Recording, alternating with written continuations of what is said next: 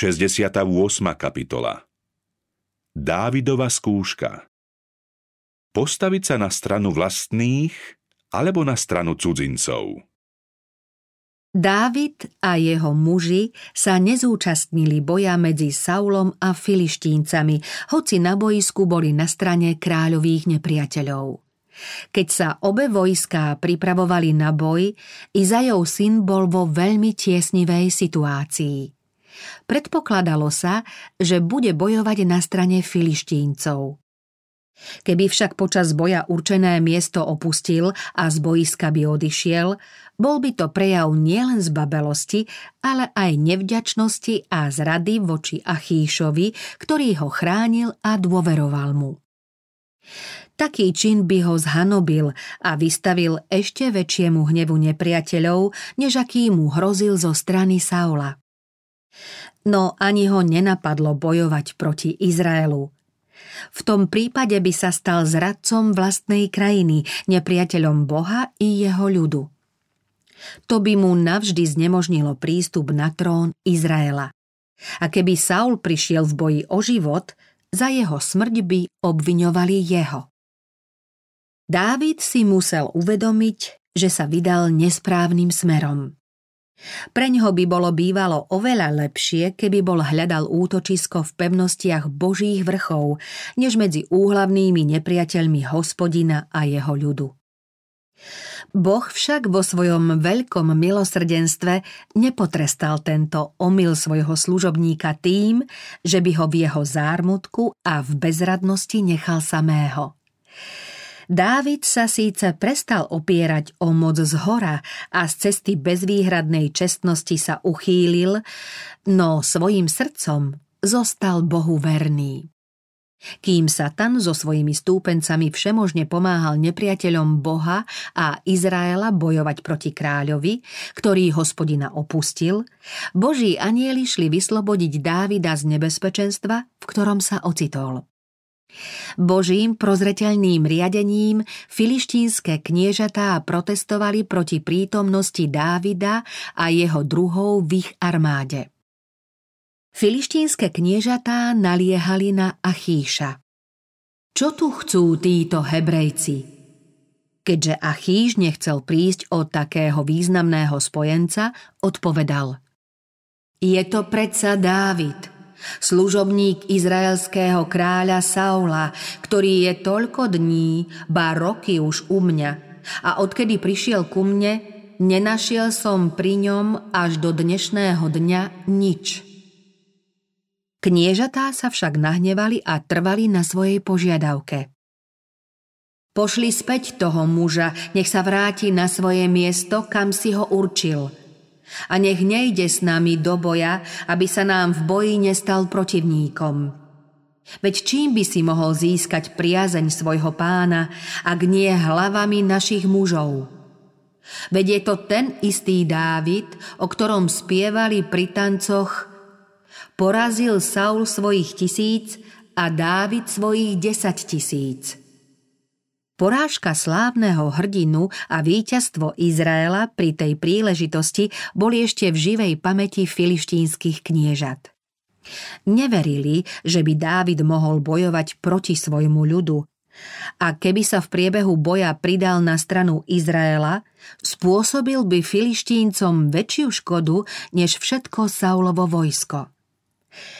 Keďže Achíš musel povoliť, zavolal Dávida a povedal mu: Ako žije Hospodin, si statočný a tvoje vychádzanie a vchádzanie do vojska spolu so mnou je mi milé, lebo som nenašiel pri tebe nič zlého od vtedy, čo si prišiel ku mne až po dnes. Ale kniežatám sa nepáčiš. Preto sa teraz vráť, choď v pokoji a nerob nič také, čo by sa nepáčilo filištínskym kniežatám. Z obavy, aby neprezradil, čo skutočne cíti, Dávid odpovedal: Čo som urobil a čo si našiel pri svojom služobníkovi odvtedy, ako som u teba až podnes, že nemám ísť bojovať proti nepriateľom svojho kráľa? Achišova odpoveď musela Dávida zahambiť a vyvolať v ňom výčitky, keď si pomyslel, aké nedôstojné pre hospodinovho služobníka bolo, že sa uchýlil ku klamstvu. Kráľ povedal: Viem to, lebo mne si milí ako anjel Boží. Ale filištínske kniežatá povedali: Nech nejde s nami do boja. Preto ráno vstaň, ty i služobníci tvojho pána, ktorí prišli s tebou. Za samého úsvitu vstaňte a odíďte. Slučka, do ktorej sa Dávid dostal, sa teda uvoľnila a on mohol znova voľne dýchať. Po trojdňovom putovaní došiel Dávid so svojimi 600 mužmi do Ciklagu, ktorý bol ich domovom v zemi Filištíncov. Našli ho však celkom spustošený. Neprítomnosť Dávida a jeho mužov Amálekovci využili a pomstili sa mu za to, že podnikal výpravy na ich územie. Prepadli nestrážené mesto, vydrancovali ho a vypálili, zajali všetky ženy a deti a odišli s nimi i s veľkou korisťou. Dávid a jeho muži s hrôzou a úžasom hľadeli na ščernalé, dymiace sa trosky. Keď si pri pohľade na ne títo statoční a skúsení vojaci uvedomili hrôzu spustošenia, pustili sa do hlasitého plaču a plakali tak, že už nemali ani síl k plaču.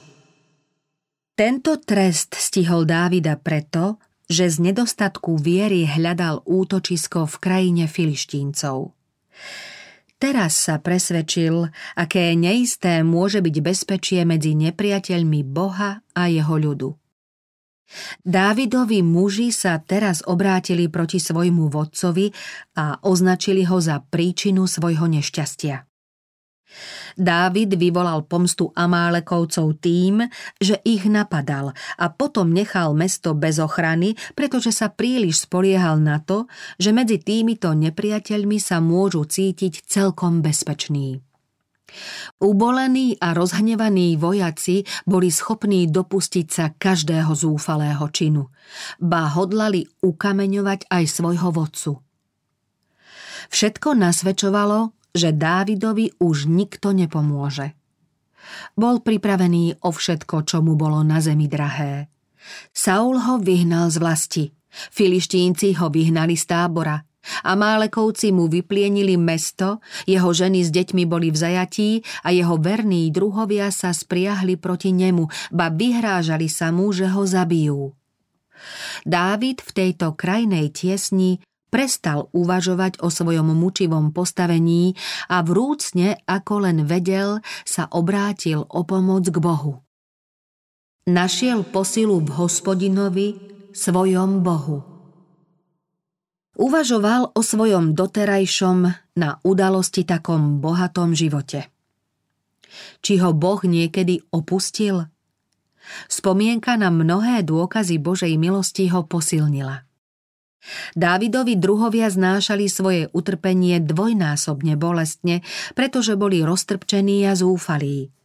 No Boží muž, ktorý mal viac dôvodov k zármutku, zachoval sa statočne. Srdcom vyznával: V deň, kedy by som sa mal báť, ja v teba dúfam. Sám nenachádzal cestu, ktorá by ho vyviedla z ťažkostí. Boh ju však pozná a ukáže mu, čo má urobiť.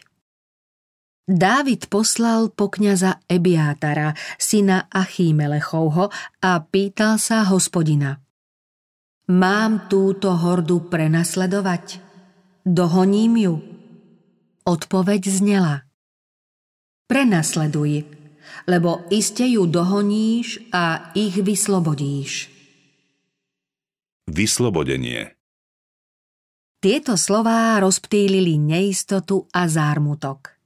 Dávid so svojimi mužmi bezodkladne začal prenasledovať utekajúcich nepriateľov. Tak sa ponáhľali, že pri potoku Bešór, ktorý nedaleko Gazy vteká do Stredozemného mora, bolo jeho 200 mužov takých vyčerpaných, že tam museli zostať a odpočívať. Dávid potom s ostatnými 400 mužmi vyrazil neohrozene ďalej.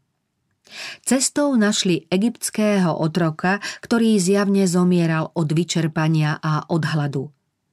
Keď sa mu však dali najesť a napiť, prišiel k sebe a povedal im, že jeho bezcitný pán, jeden z Amálekovcov, čo sa zúčastnili lúpežného vpádu, ho tam nechal zomrieť. Rozpovedal im všetko o ich lúpežnom vpáde a o drancovaní. Keď mu potom sľúbili, že ho nezabijú ani nevydajú jeho pánovi, súhlasil s tým, že Dávida a jeho mužov zavedie do tábora ich nepriateľov. Keď sa priblížili na dohľad k táboru, spozorovali, že jeho obyvatelia neobvykle veselo hýria. Víťazné vojsko usporiadalo veľkú zábavu. Boli roztratení po celej krajine. Jedli, pili a tancovali nad všetkou tou veľkou korisťou, ktorú pobrali v krajine Filištíncov a v krajine judskej. Dávid vydal rozkaz na okamžitý útok a prenasledovatelia sa zúrivo vrhli na svoje obete. Amálekovci boli prekvapení a v tábore nastal zmätok. Bojovalo sa celú noc i celý ďalší deň, kým nebolo pobité všetko vojsko Amálekovcov. Ujsť sa podarilo mužom na ťavách. Hospodinovo slovo sa vyplnilo. Tak oslobodil Dávid všetko, čo Amálekovci pobrali. A vyslobodil aj obidve svoje ženy. Nechýbal im nikto. Ani malý, ani veľký, ani synovia, ani céry a nič z koristi, ani z toho, čo im boli pobrali. Všetko to priviedol Dávid späť. Keď Dávid podnikal nájazdy na územie Amálekovcov, zabíjal všetkých, čo mu padli do rúk.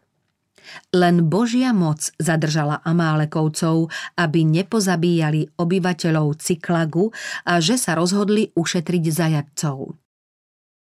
Slávu svojho víťazstva chceli zvýšiť tým, že domov priviedli veľké množstvo zajatcov, ktorých chceli neskôr predať do otroctva.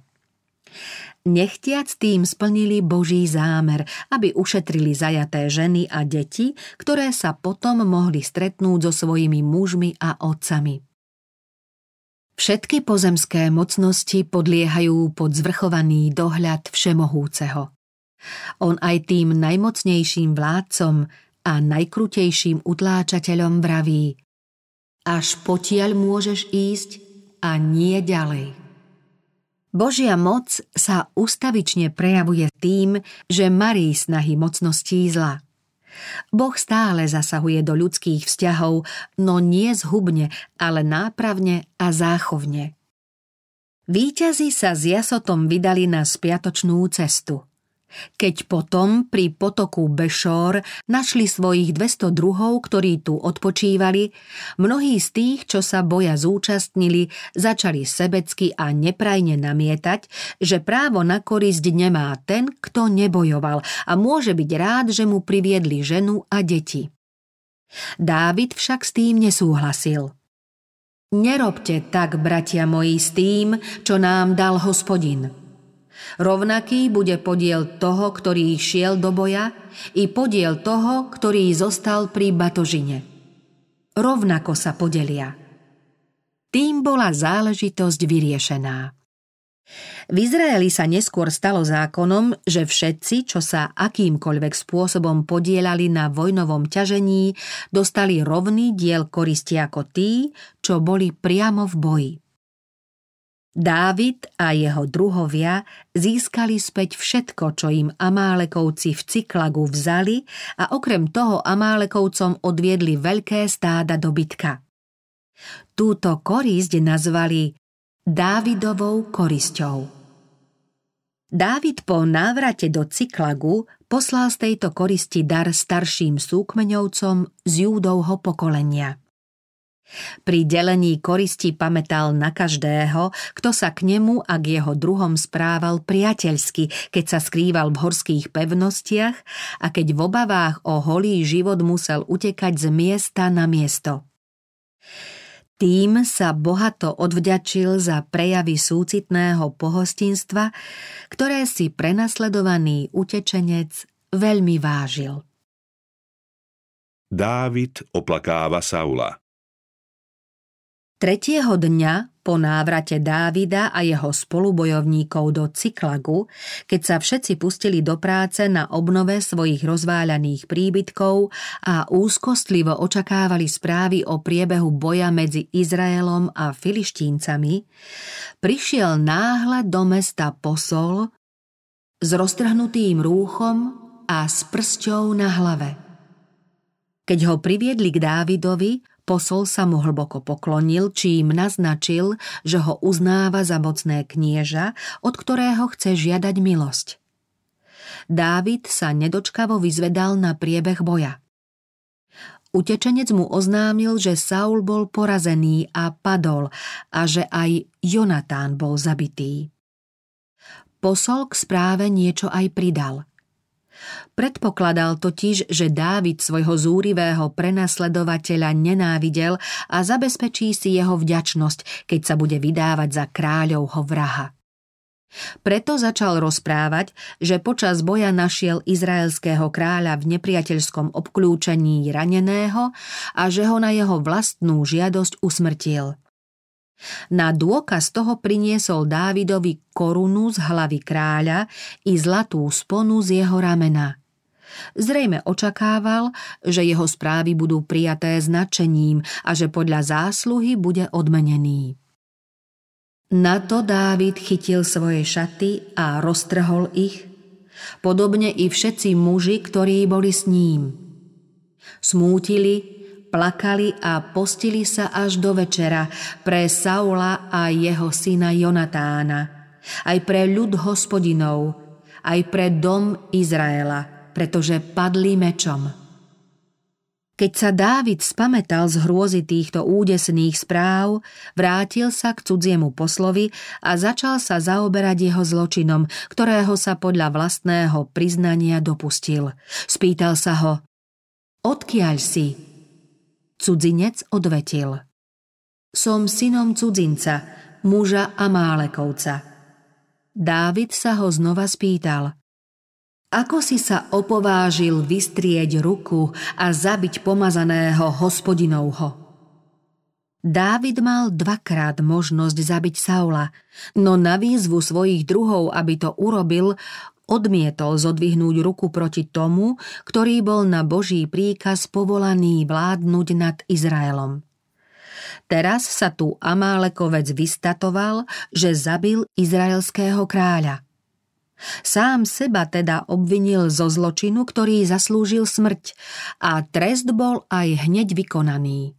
Dávid povedal: "Tvoja krv na tvoju hlavu, lebo tvoje vlastné ústa ťa usvedčili, keď si povedal: ja som usmrtil pomazaného Hospodinovho."